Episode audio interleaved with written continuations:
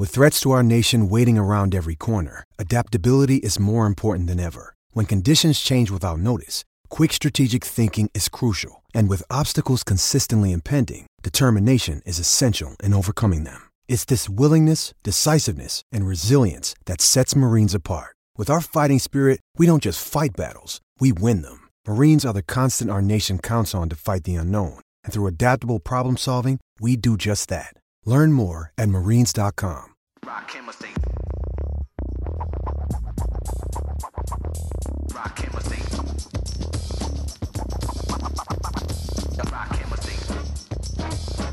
Welcome to the Depth Chart Podcast. My name is Freddie Maggard. I'm joined, as always, by Dink Rouse in Louisville, getting ready for his trip to Athens, Georgia. Right now we have former UK fullback. I always said one of the three best fullbacks ever to play at Kentucky: Andy Murray, Terry Samuels, John Connor. Andy's joining us from Northern Kentucky. Gentlemen, the Cats took care of business against LSU. Dominant performance. Every way you dissect that, Kentucky outcoached, outplayed, outprepared, out-executed, out everything to LSU. 42-21 win. Nick, what's your – I mean, we can get into this in depth and get in the weeds a little bit. What's the overriding theme that you're taking away about Kentucky after it whipped up on LSU? One overriding thing. I think it's just the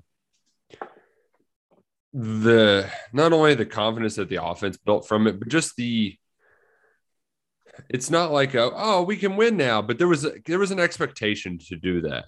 There really was. And now you have a Kentucky team going up against a Georgia team where Georgia is not just some Goliath out there. Kentucky believes they're on the same playing field. They just have to execute and they can win this football game. So I think really you're seeing a confident team that knows that they can play with the best of the best and beat good football teams soundly.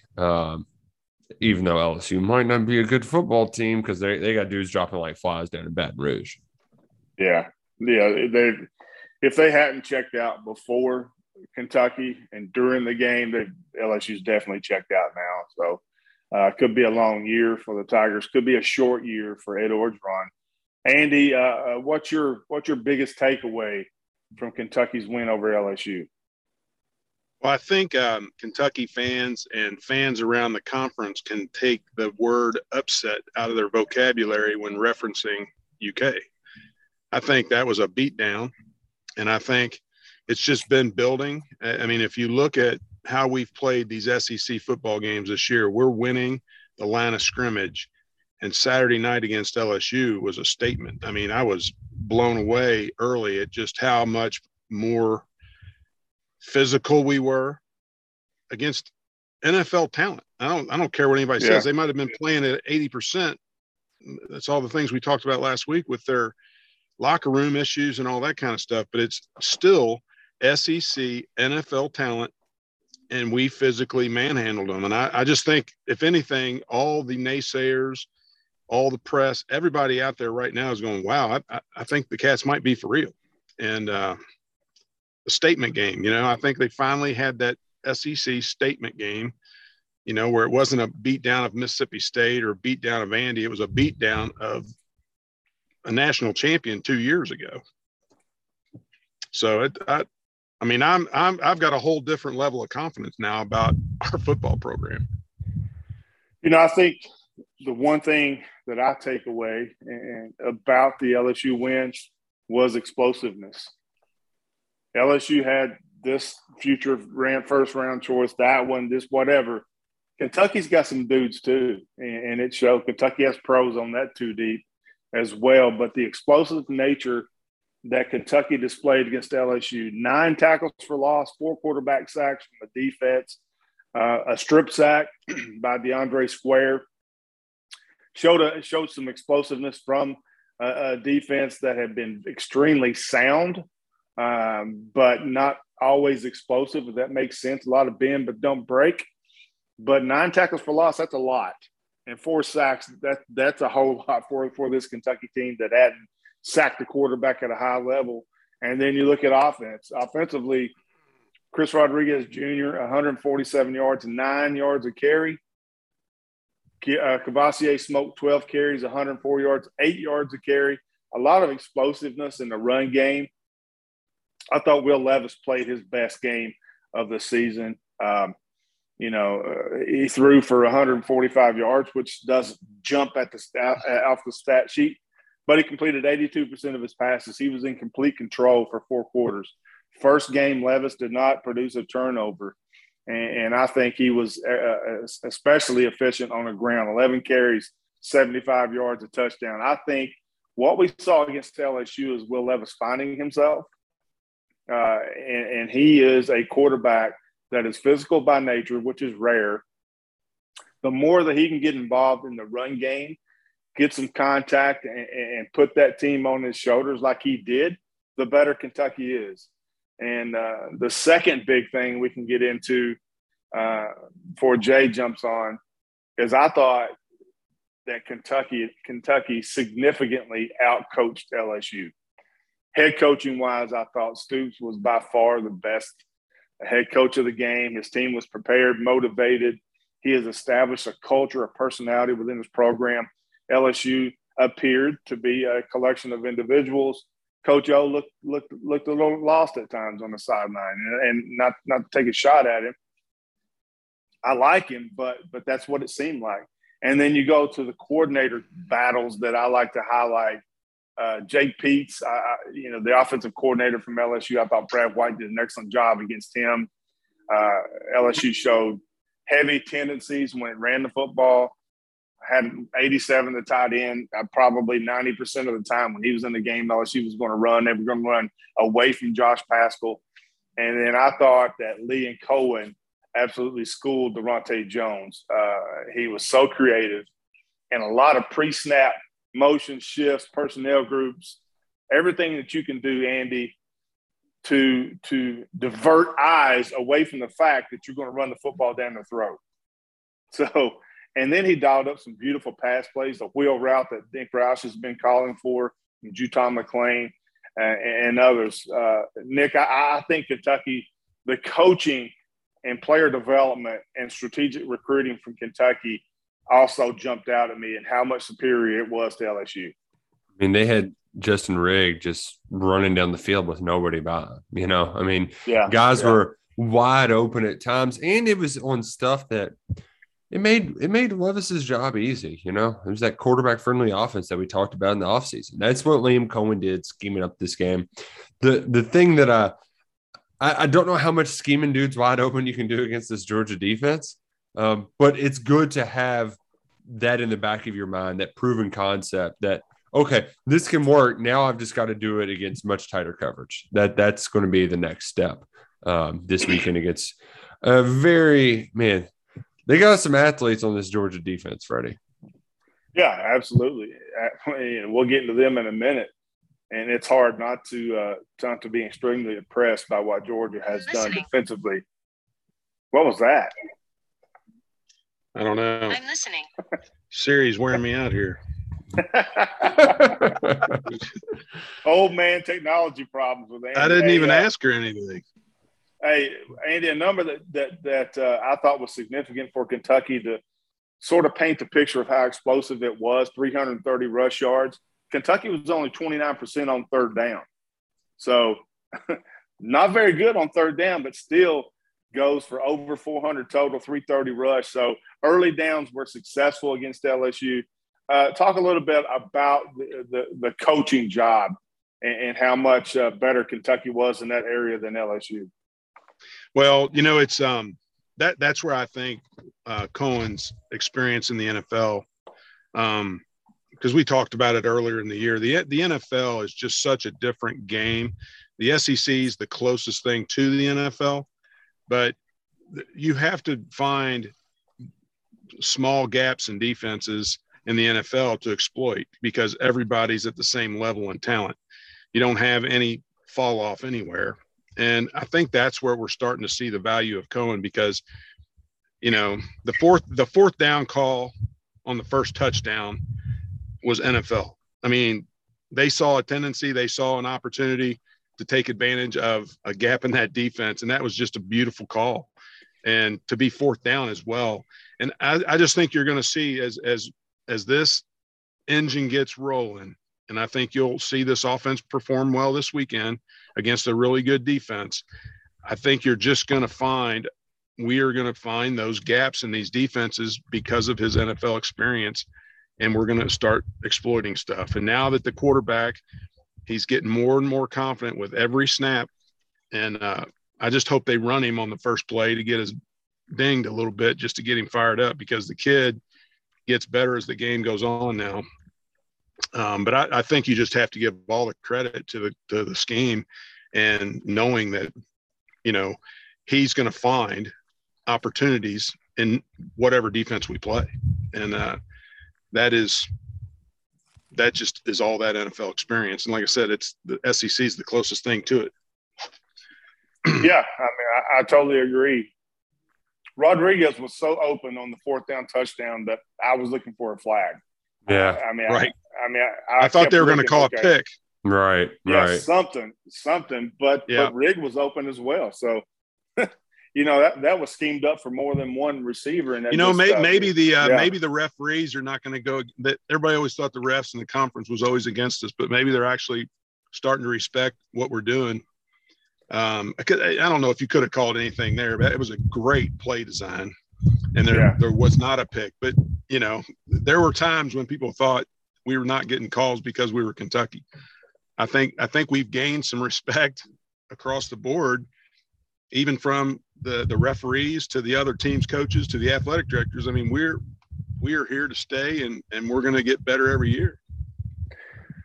We're joined now by Jay Dortch, former outside linebacker, Paducah Tillman player from way back in the day. Jay, what's your biggest takeaway from Kentucky's win over LSU?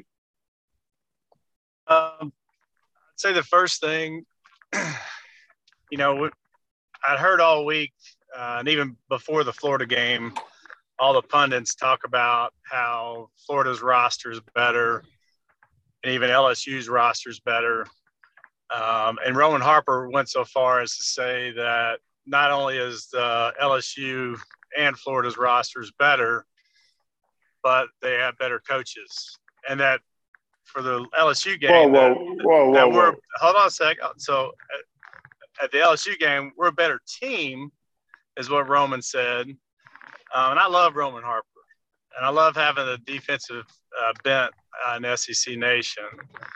But I got to tell you, I watched both those games, and we not only have a better team, we have better coaching, and we have a better roster, top to bottom.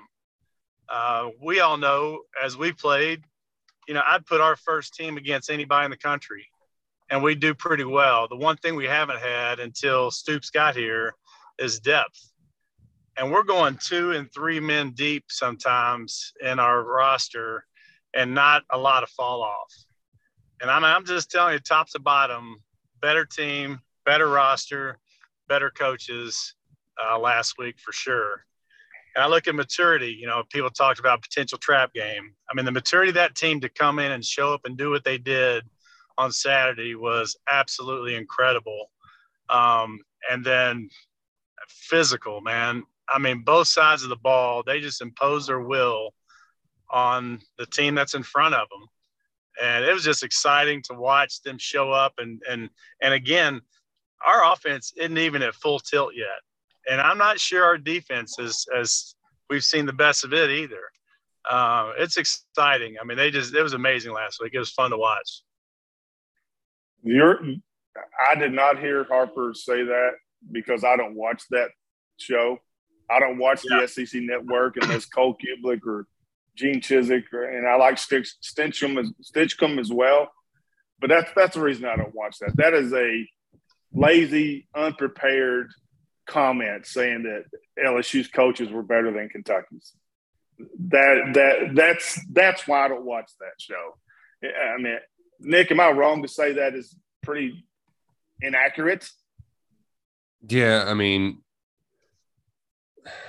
I try not to be too hard on the TV guys. But come on, that was dumb. Harper's not from Louisiana, though, is right? He's Alabama guy. He played at Alabama. He played at Alabama. Yeah. Yeah. The weird part, like, too, is he was going back and forth, too. Like, he told BBN Tonight that Kentucky was winning, but then he went on SEC Nation and picked LSU. Like, that dude, he's still trying to figure out how to do this whole TV thing. He ain't quite got it down yet.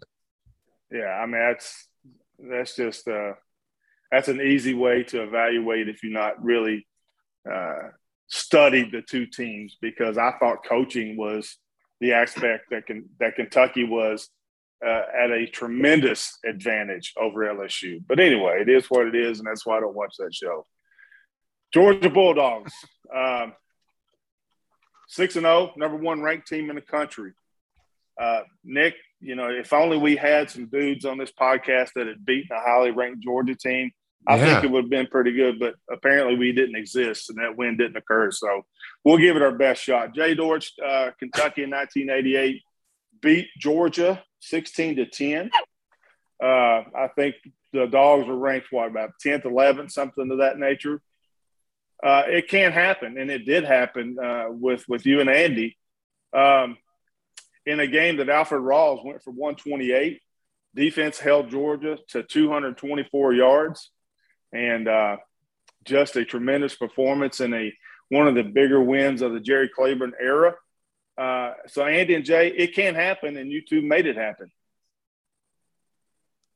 That was a fun day. That was on my birthday, man. Yeah, I remember that. Yeah. And I think you're going to see a lot of similarities in that game then and this game this weekend. It's a classic, in my opinion, smash mouth game.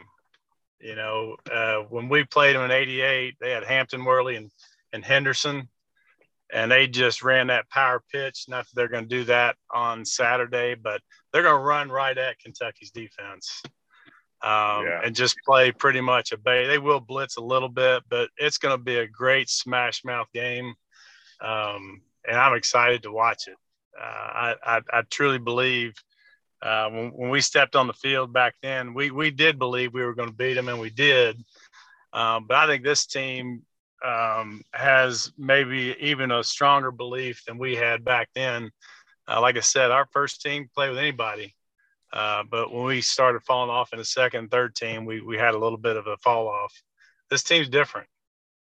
Yeah, I agree. I don't think physically we matched up in 88 like we do now. And as Jay said, our depth, you know, we would always struggle late in games because, you know, we'd be gassed and running the football all the time and playing against the run in that league then, you know, and Hampton and Worley were just – nobody had guys like that. Nobody. And I just think this time around, I don't think this state – Oh, we lost Andy. Similar opportunity. I think the stage. Oh no, we lost Andy. We might need you to move around a little bit or something. Service is going in and out, but you know, first round guys. I think to the physicality point though, Freddie, this is a very like Kentucky. That's the hardest hill to climb, is to be able to match Georgia's physicality, and Kentucky has that. And to the point you made earlier this week, Georgia hasn't played a team like that that's going to match their physicality. Arkansas might try, but they don't got the Hogs. Don't got the dudes yet. They just don't in year two of Sam Pittman. Kentucky's got the dudes to be able to play in the mud with Kirby Smart's Georgia team. Well, the thing about it is, Nick, that history has a tendency to repeat itself. And I realize a large percentage of folks weren't born when we beat Georgia in 88. And I get that. And I don't glory day anything. But the same thing was said about Kentucky and Georgia then that is said now. It's the most physical team, most physical game of the year is Kentucky and Georgia. And that history has repeated itself now. But you're right that the Georgia defense is great. It's fun to watch. 109 quarterback hurries is remarkable to me. I mean, you know, we thought Kentucky was doing a good job. with 23 quarterback hurries. Georgia has 109. 109 on 160 drop-back passes by opponents. That's crazy. And I like the fact, Nick, that you you provided statistical context by saying Kentucky does have more tackles for loss than Georgia. Kentucky with 42, Georgia with 36. But the quarterback hurries is the number that jumps out. But this game is going to be won or lost at the line of scrimmage. Both teams have incredibly physical offensive lines. Georgia's defensive line is very, very good. Kentucky's down a couple starters, so that's going to come into play. But the linebacking core for Georgia also jumps at me. There's four of them that combine for 91 tackles, 11 sacks. That's getting it done. The Dogs won't do a lot of exotics. I mean, don't have to really. And I think that for Kentucky, Will Levis is going to have a repeat performance from LSU. And the Cats, Jay, cannot panic when it suffers negative yardage plays early in the game. It can't go away, can't panic and abandon that run game. I mean, even though there's going to be times it's not going to go very far, still got to stick with that run game, in my opinion, to have a chance to win. I totally agree with that. You know, and I think patience is going to be crucial, and it's going to be tested for Coen. I'm sure that they're going to come up with an incredible game plan to attack it, but they're going to have a lot of patience with it. And, of course, we all know the first down is the most crucial down that we're going to have on Saturday. And they're going to have to make sure they call plays that they don't get negative plays in. But they're gonna have some 3-and-outs. We all know that. I mean, their defense is great. But I will say this, you know, I don't know what Arkansas's offensive ranking is in the SEC. I got to believe our offense is better than their offense. I think that's the best offense they've faced, if I'm not mistaken. And so I do believe we're going to move the ball on them. But I think patience for Levis. Rodriguez is going to be super patient because he's going to have those linebackers put their foot in the ground and go north-south about as good as anybody I've ever seen play college football. And he's going to have to be patient and wait for that right opportunity in that wide zone run. So I think patience is going to be crucial for our offense. You brought up a good point, Jay. And listen, I'm not disrespecting or taking away anything from that Georgia defense. It is one of the best that I've ever seen, and I'm just being completely honest. Nick, they give up 5.5 points a game. That's first in the nation. 67 rush yards a game. That's fourth in the country. 137 passing yards. That's first in the country. And 203 total yards, which is first in the nation and SEC by over 100 yards. This defense is legit, but – you have to bring in some context here if you're going to speak honestly about the Georgia defense. Listen to the offenses that they face. UAB is 96th in the country. South Carolina is 109th in the country. This is total offense. Clemson 117th and Vanderbilt 121st. So that's four opponents of the six that Georgia has faced that have ranked anywhere from 96 to 121st in the country. The best offense that Georgia has faced thus far is Arkansas, who's sixth in the SEC in total offense. So, Andy, yes, this Georgia defense is great, and I give them 100% credit. I think Kirby's done a fantastic job. There's a lot of pros on that defense, but there's a lot of pros on the Kentucky offense. But this defense has been historically good. Yeah, I mean – every coach in the league has talked about them. I mean, they are the monsters of the Midway right now. But to your point, I don't think they've played a physical game. I think Clemson, everybody got kind of wide-eyed at Clemson because they thought Clemson was Clemson. Well, we found out Clemson is not Clemson. You know, Clemson is way off. But I think, as Jay mentioned, first down is going to be huge. We can't get behind the chains.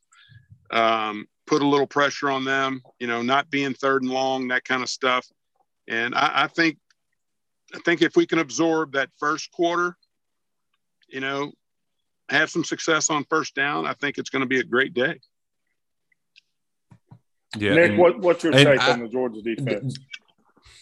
The thing that makes Georgia's defense difficult is that this isn't Florida where you can scheme up a bunch of stuff. You know, like you just got to beat them.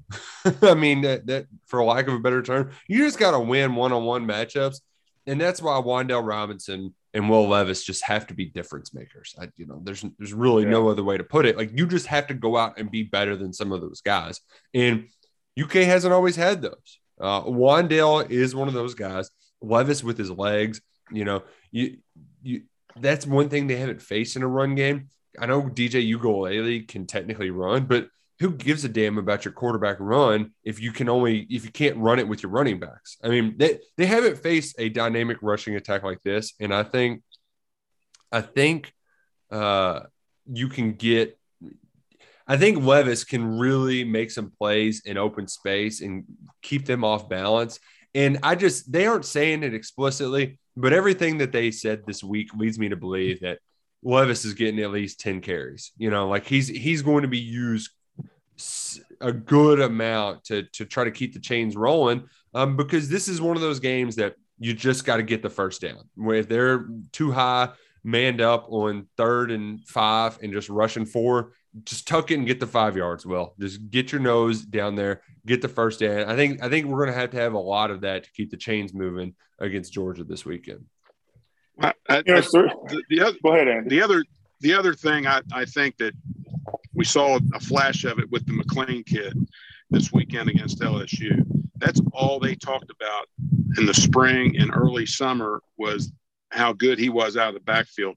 And nothing against Rodriguez and Smoke, but they're not real dynamic catching the ball out of the backfield. That kid is.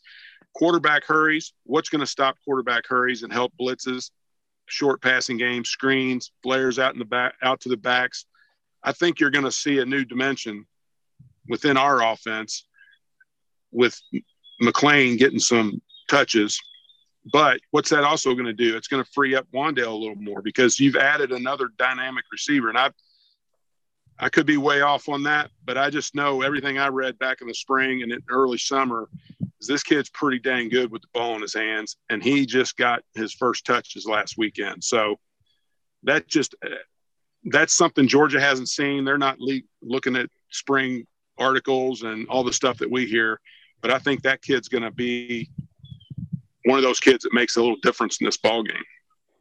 Yeah, all eyes are going to be on Kentucky, Georgia this week.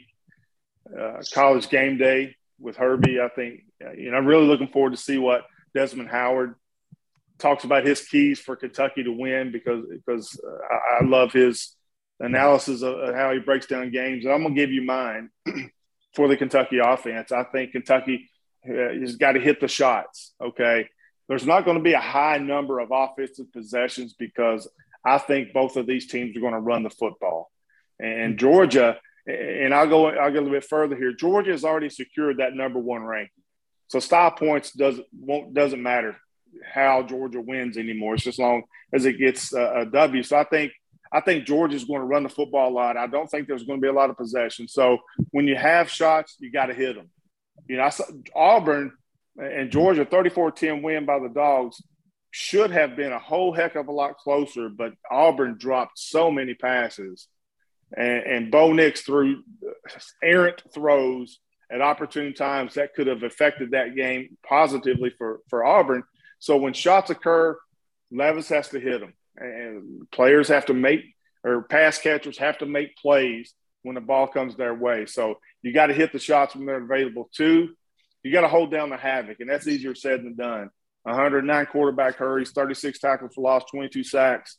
Those numbers are unbelievable, and Georgia deserves a lot of credit from that. So I think Kentucky has to be really strategic on first down. First down is going to be critical because if you expect to beat Georgia and you're living in 3rd and 6+, you're not going to do it. They're that dynamic on defense. So got to be successful on first down and stay away from the negative plays. Just can't have that. And don't abandon the run. Georgia's fourth in the nation, 67 yards a game, and it's going to appear hard at times. But you know what? Kentucky has dudes as well. Eli Cox, Darren Kennard, both midseason All-Americans. Luke Fortner's an All-SEC player. Rosenthal, Horsey, a lot of experience there. This is going to be the offensive line, best offensive line that Georgia has seen yet. So I like this Kentucky offensive line, and you just can't abandon that run. Nick, three things. What do you think the keys of the game for me offensively? Hit the shots, hold down the havoc, be positive on first down, and don't abandon the run. The one that jumps out to me the most is just not abandoning the run, because this is a test that Liam Coen has not, undergone before. And there's going to come a moment where you have to have faith in your plan, So that's what you can't overthink some of these things. You got to have some patience, stick to the plan. Obviously, some things aren't going to work all of the time, but you can't abandon it right away. And that's what I think is the biggest key to winning this game is sticking to the plan that will work and following through. It's going to be tough at times, but just don't panic. Be patient. Do not panic. Andy, we've talked at length about this Georgia defense. Let's get into what the Bulldogs do offensively. Stetson Bennett, the fourth, has stepped in with Daniels, JT Daniels being injured. I think he's done a tremendous job. He's labeled as a game manager, which I find is a compliment, not as an insult. Where I think Bennett can really hurt Kentucky is on the ground. 16 rushes, 129 yards, a touchdown. He has really found out a way to extend plays with his legs, and I think that's where he can hurt Kentucky. A couple really good tight ends. I know, Nick, you love the true freshman, Brock Bowers. He's great. Darnell Washington is back, coming back from injury. So, but this Georgia offense is good, but it's in the bottom half of the SEC. Ranked eighth in the conference in total offense, 432 yards. Average is 39 points. There are so many times the Georgia offense starts drives close to the 50 or beyond because of that defense. So if Kentucky can get Georgia, Kentucky's defense can get Georgia into a fist fight, a legal fist fight, and make the dogs slug it out, I think it has a chance. And I'm going to give you my keys real quick.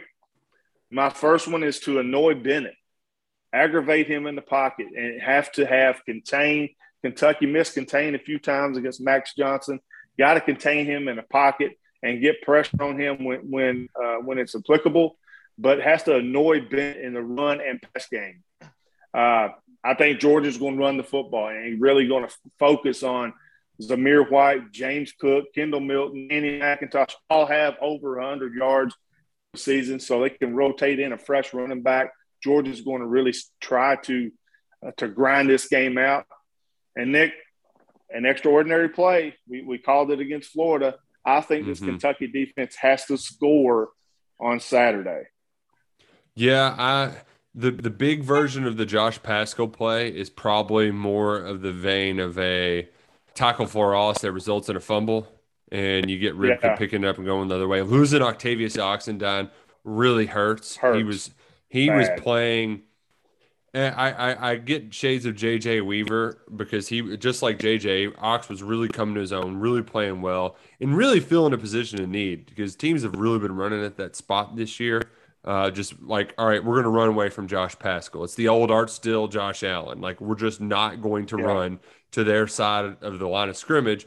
And Trayvon Ripken has been good, but he's not as bulky. He hasn't really played that spot. Khalil Sanders is a true freshman. And Ugolele, he was one of those guys that we hoped the light would turn on, but it really hasn't this year. So you need to find ways to not lose a ton on that side while also getting that big play from Josh Paschal, because you need to have some game-wrecking type of plays in a big game like this. Jay, I'm going to go back to history on this. Your senior team beat the highly ranked Georgia team.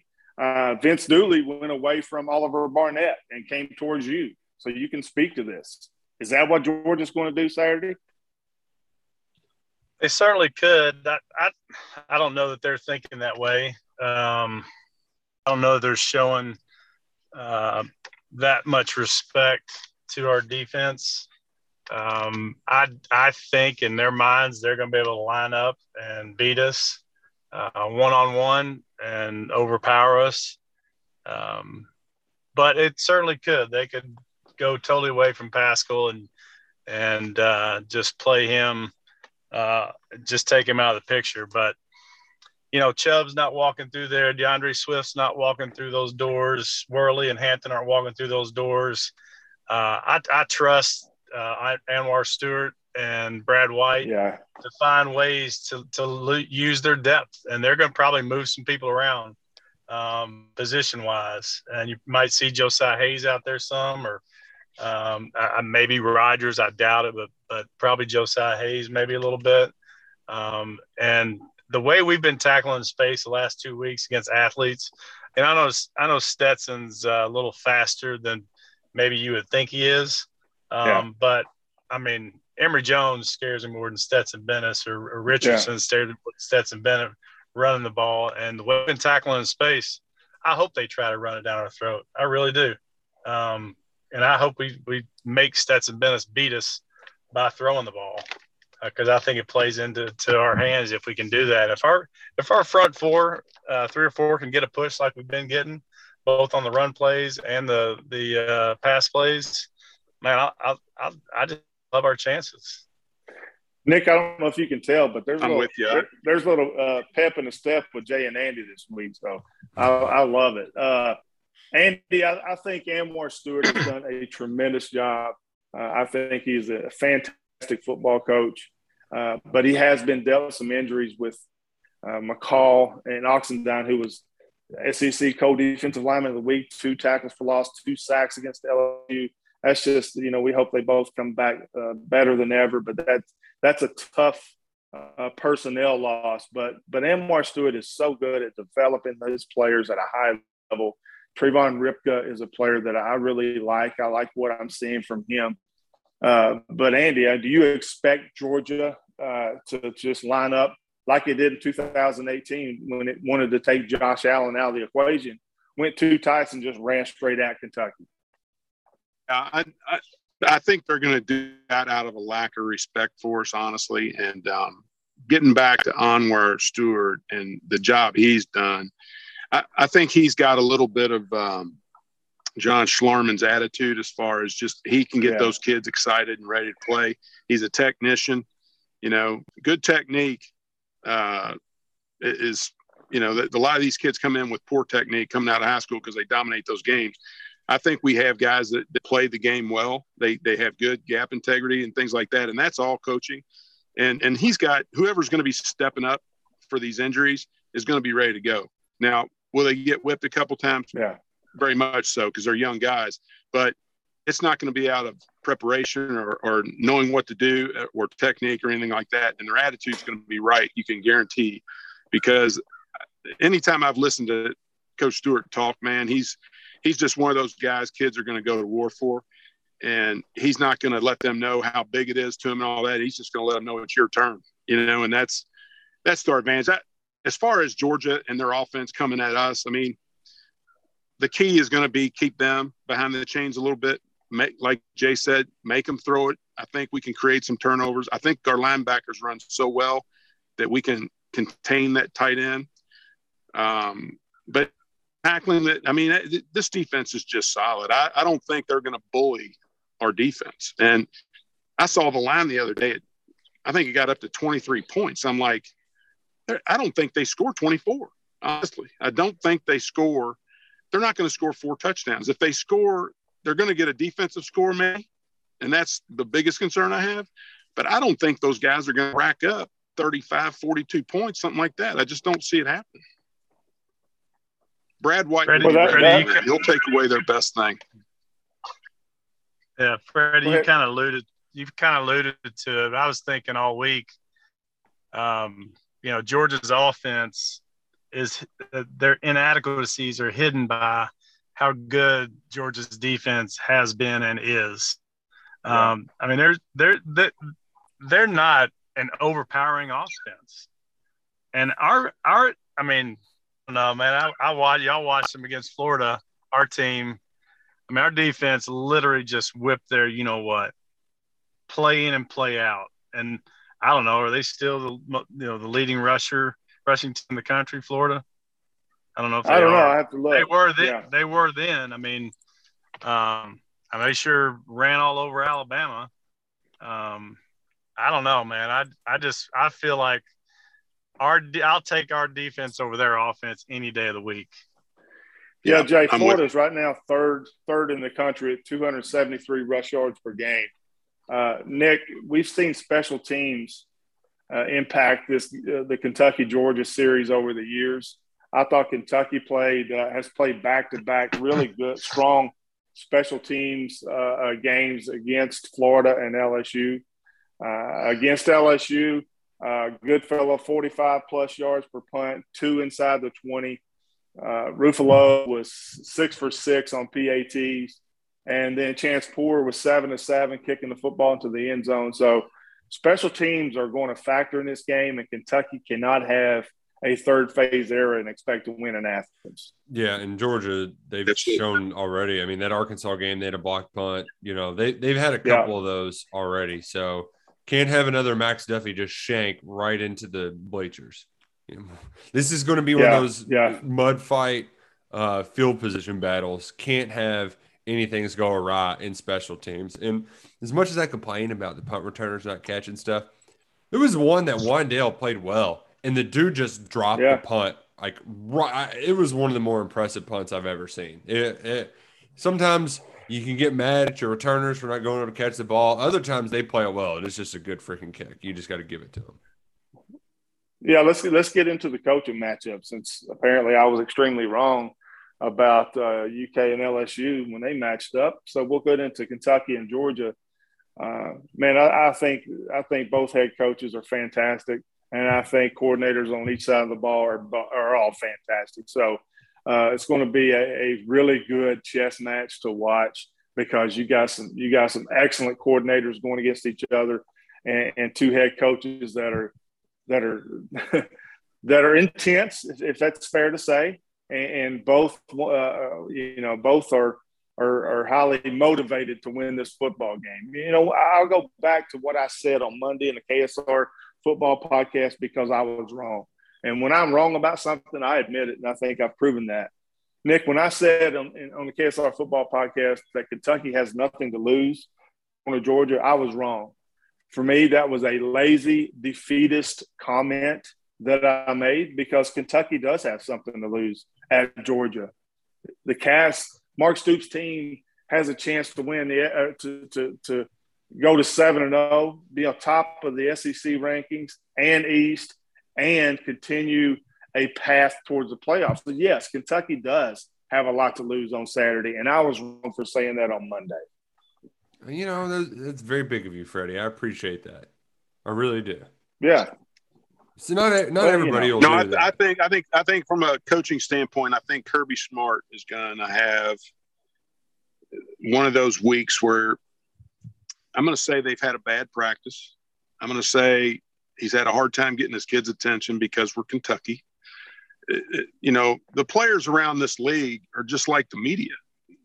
They're hard to convince these kids that Kentucky's going to come in there and punch them in the mouth.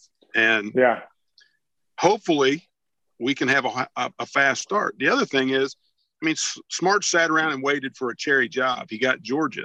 Stoops jumped on the grenade, man. Stoops has got more skin in the game than Kirby does. And I think it's starting to show how hard he's worked, how he's built his depth, how he's developed players. And going in there as a 23-point dog, I wouldn't want to be Kirby Smart. I think Kirby Smart's got the gun at his head this weekend. And it's going to – if the game is tight going into the second half, you're going to see that develop. Nick, Andy brings up a great point in my next topic of conversation. Georgia's had to play competitive football for 4 quarters once this season, and that was in a 10-3 win over a bad Clemson team. So that is something to look at in this game. Also, This is the first week Georgia's been the number one ranked team in the country. That can change teams. I'm not saying it will with Georgia because I'm not familiar enough with the situation. But those two factors could come into play, yes or no, on Saturday. Yes. Playing a close game, they have not while I don't think that it will completely rattle them by any means because, you know, Stetson Bennett, even if he is a backup, he's played quite a bit of games. I don't think there's going to be a moment that's going to be too big for him. But I do think that, I mean, hell, half their skill players have hurt. You know, it's tight ends and running backs right now and a guy named Ladd McConkey, okay? Am I really that scared of a guy named Ladd McConkey? Hell no. So I think that can play a factor, but ultimately you've got to put the onus on Kentucky to pressure them, to put them in that spot, to make them feel uncomfortable. You need that confident Will Levis out there, not afraid to make throws in tight windows. Because if I think what would scare them more, Freddie, what would get them more on their heels is if Kentucky really is walking around with some swagger like they were against LSU, because that's something they haven't seen. When they played in that close game with Clemson, they knew they were the better team. They couldn't move the ball at all, but DJU's head was spinning. He was seeing deer in headlights the whole night. He was seeing ghosts. He was terrified. If you've got Kentucky confident, then I could see maybe putting Georgia on their heels a little bit. And if you can just suck some of that air out of that stadium, mitigate that, I think it can certainly help you creep closer and closer to pulling off what some believe is the impossible. Yeah, I mean, you push this thing in the fourth quarter, put more pressure on Georgia. It could be a fun afternoon on CBS 3:30, the valued time slot. Danielson on the call. So yeah, it's a big game for both. All right, Nick, your favorite time of the podcast: Texas A&M -10 at Missouri. The Aggies coming off a big win over Alabama. Missouri couldn't stop me, you, Andy, and Jay. If we ran the football at them, who you got? Texas A&M -10 at Missouri. Oh, this is the letdown after beating number one. You got to get the points, right? Like Texas A&M, I'm not buying your stock. You got your big win. You're going to sleepwalk through this one and run the ball and come away with like a 7-point win. Jay, who you got? I got A&M. I think they cover. I think they show up. I think last week they gained a lot. You know, preseason, what were they, 6th or 7th or something? It was up there. For some reason, they've had an issue starting. But I do. I think they show up, and I take A&M. Give the points. Andy, will A&M attempt one pass in this game, and will it cover the 10 points? They'll cover, but Missouri will give them a fight. You know, that guy's a decent football coach over there. It's a home game. And as we've seen, home field in this league is huge. Yeah. I mean, it really is. I mean, that's the one caveat right now that Georgia, you know, they got the home field on us. I think Texas A&M goes in and gets it done, but I don't think it's going to be a whitewash by any means. Yeah. Nick Rouse, I got a game that you're really going to enjoy to watch because of two just dynamic offenses going at each other. Vanderbilt is getting 20 points at South Carolina. Oh, my God. The question is, will there be 20 points scored combined? And who you got? Oh, man. This is going to be an offensive game and not the football term. Gosh. Two of the worst offenses in college football, by the way. So, yeah, whatever the under is, it's not low enough because I'm really thinking that 20 might do it, you know?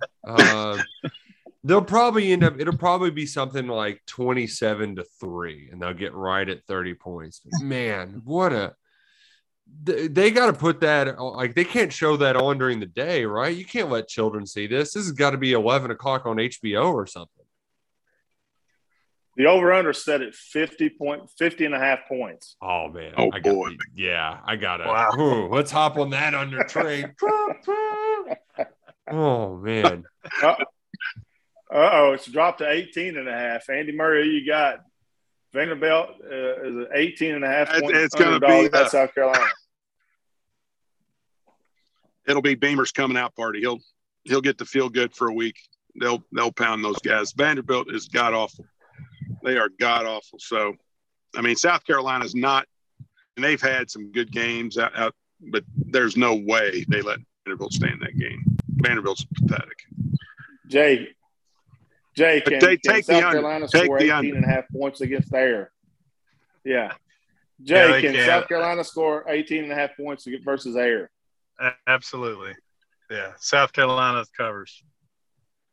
Wow. You got an absolutely from Jay Dortch. Here's what you'll never hear me say again, 0.0. I said that twice. I've given two teams a 0.0 chance to win. Chattanooga against Kentucky, who they almost did, and A&M versus Alabama. So that will never, again, lazy and unprepared comments by me, and will never happen again. And I apologize for that. So Texas A&M, Chattanooga, I apologize. So, all right, Nick Rouse. I'm going to tell you another under that I think I might do just to be a contrarian, but it's probably a fool's errand, is this Tennessee Ole Miss game that I think you were getting ready to bring up. Because, right, like, right. You've seen Josh Heupel score a bunch of points lately. You think, oh, Tennessee, they're actually good. But Tennessee score, like, Heupel's really good at scoring a lot of points against really bad teams. And yeah. Ole Miss, they can play ball. The total actually opened at 85.5. 82 points over under. And that's a 42-40 game. Where's the game? It's in Knoxville. Where's the game? It's Lane Kiffin's homecoming, so it's going to be rowdy. Oh, man.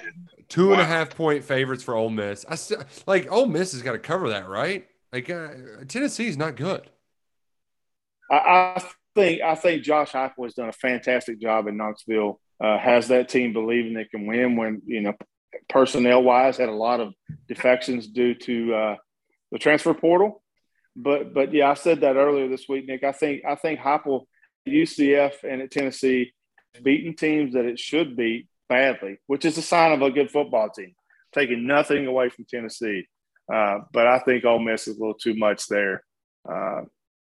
Alabama is a 20.5-point favorite at Mississippi State, the air raid.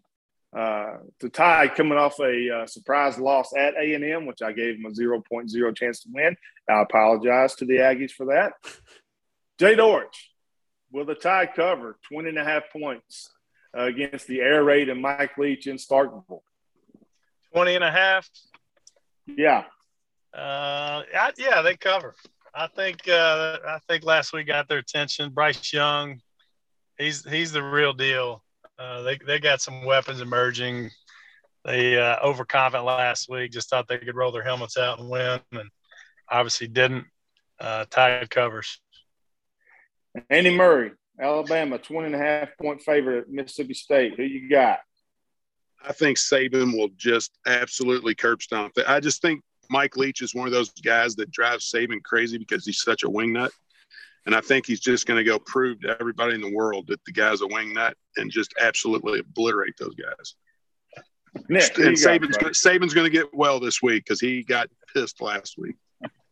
Who you got, Nick? I'm staying away from Mississippi State. I never know what the hell they're going to do from a week-to-week basis. So that's my advice. Don't bet Mississippi State.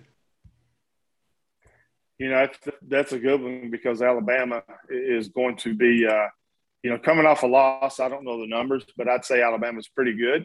Yeah, I doubt they've lost too many games in a row. Yeah. Saban's going to get them back in the conversation. He's going to get it back in the conversation this weekend. Yeah, I will say this about Mississippi State. Mike Leach has brought a unique offense to Starkville.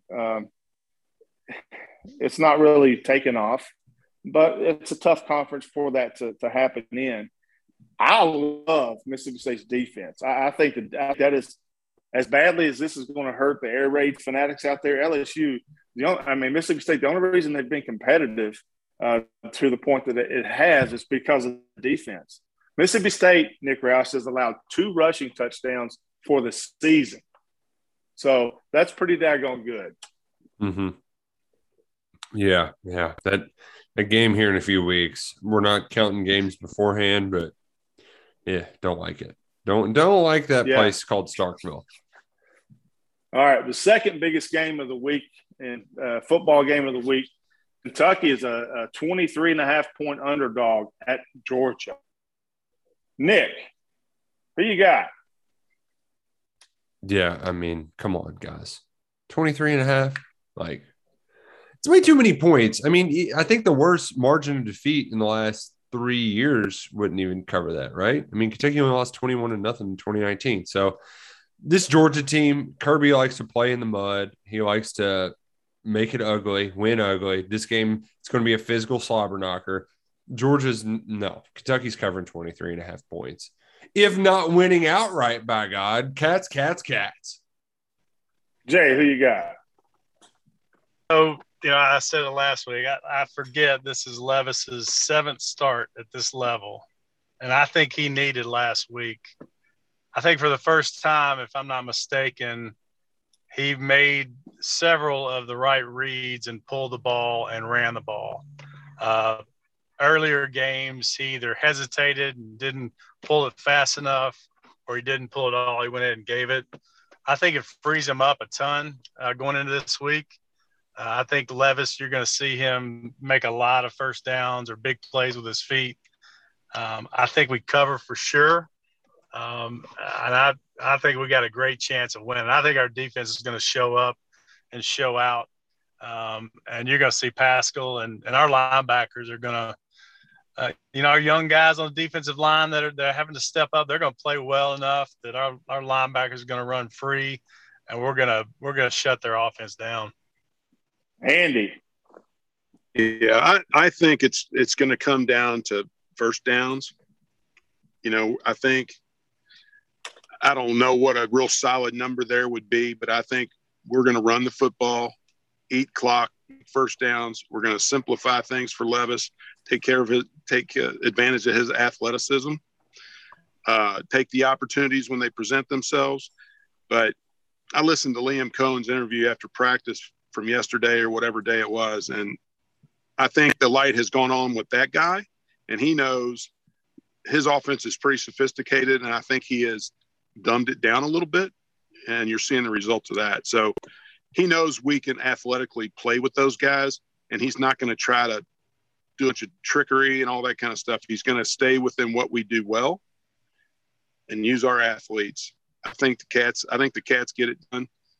I really do. I think they have as good a shot at going down there and beating them as they've had in the last 100 years. There's no doubt in my mind. Just don't give it to them. Like I say it every week, don't give it to them. Make them beat us. Georgia's if you make them beat us, they can't beat us. They have to beat us. We can't beat Kentucky. We have to make them beat us. Georgia giving up 28% on third down. I think first downs are critical for Kentucky not to get, can't live in that third and 6+ scenario.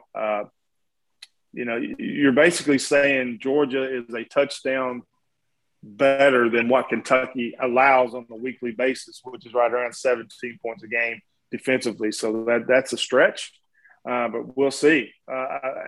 Before we get into the biggest football game of the week, I cannot believe that you three have not thrown it in my face how wrong I was. Apollo, let's go.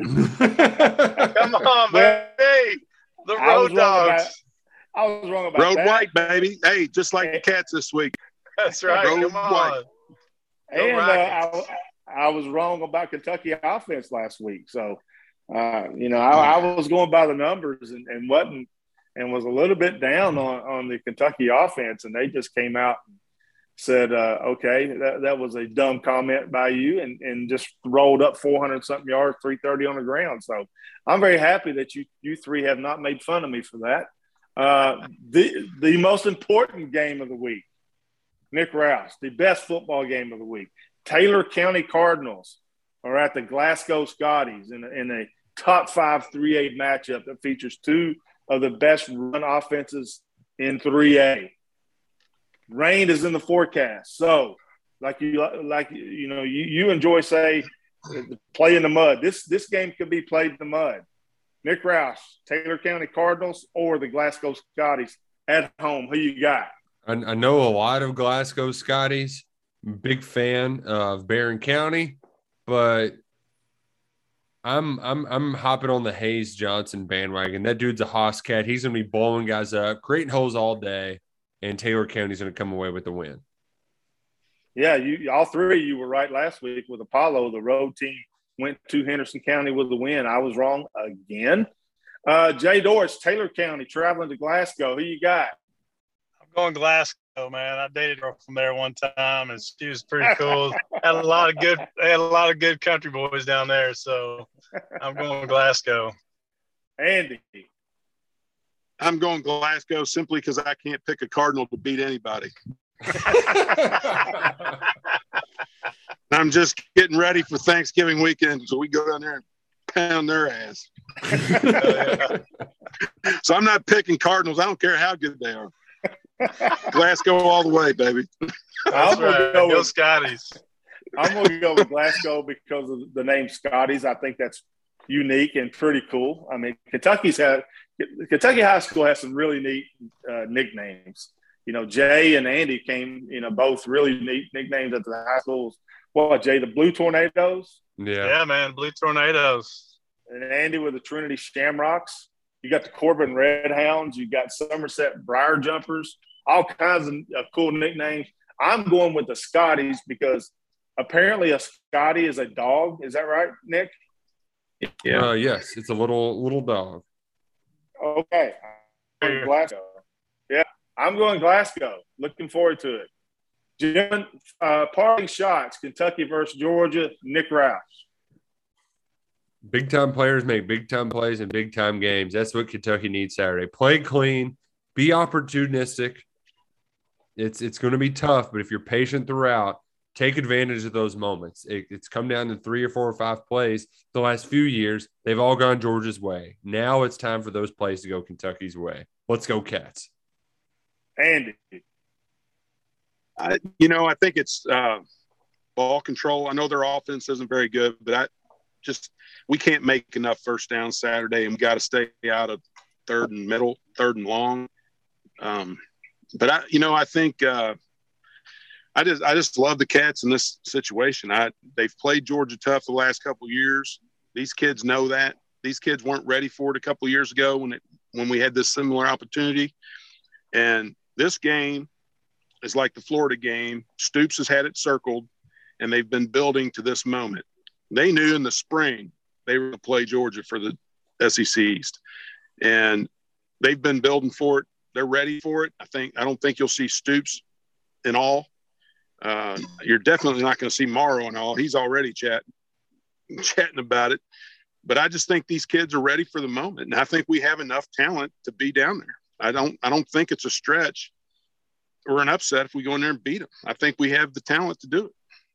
Jay Dorch. We're senior-led. This team truly believes not only in themselves as a team, but they believe in this coaching staff. Defensively, they trust what Liam Cohen's doing, and Brad White, man, they got his back.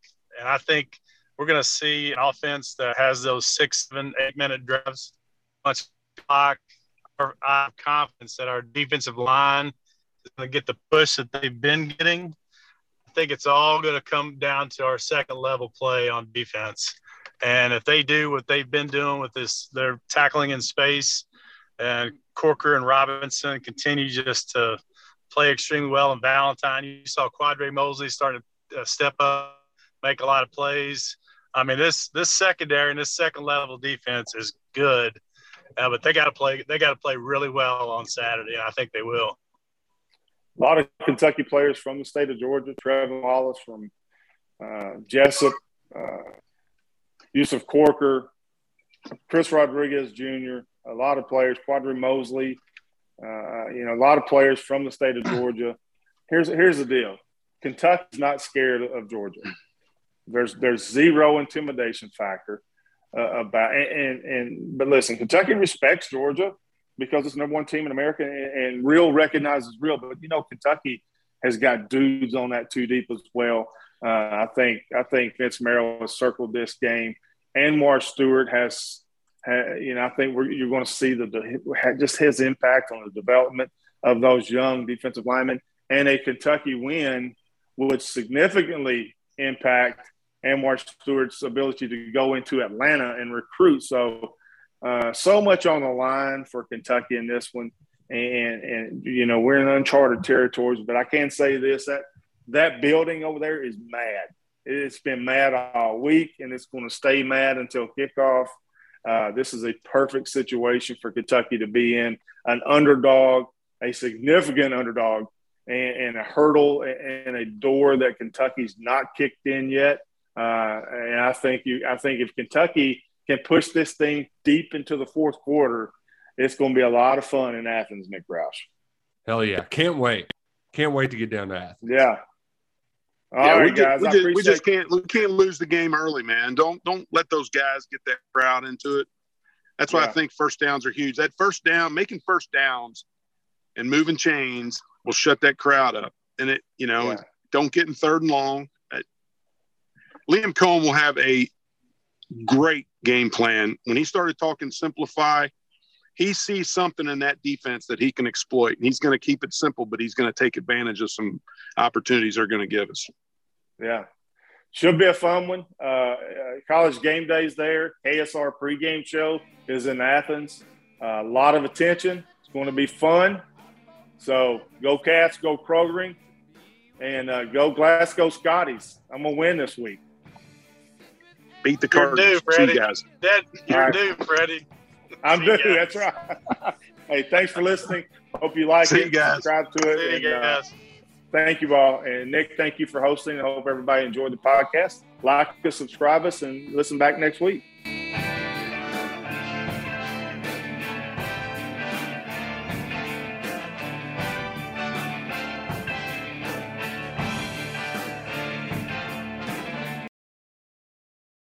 Lucky Land Slots, you can get lucky just about anywhere. Dearly beloved, we are gathered here today to... Has anyone seen the bride and groom?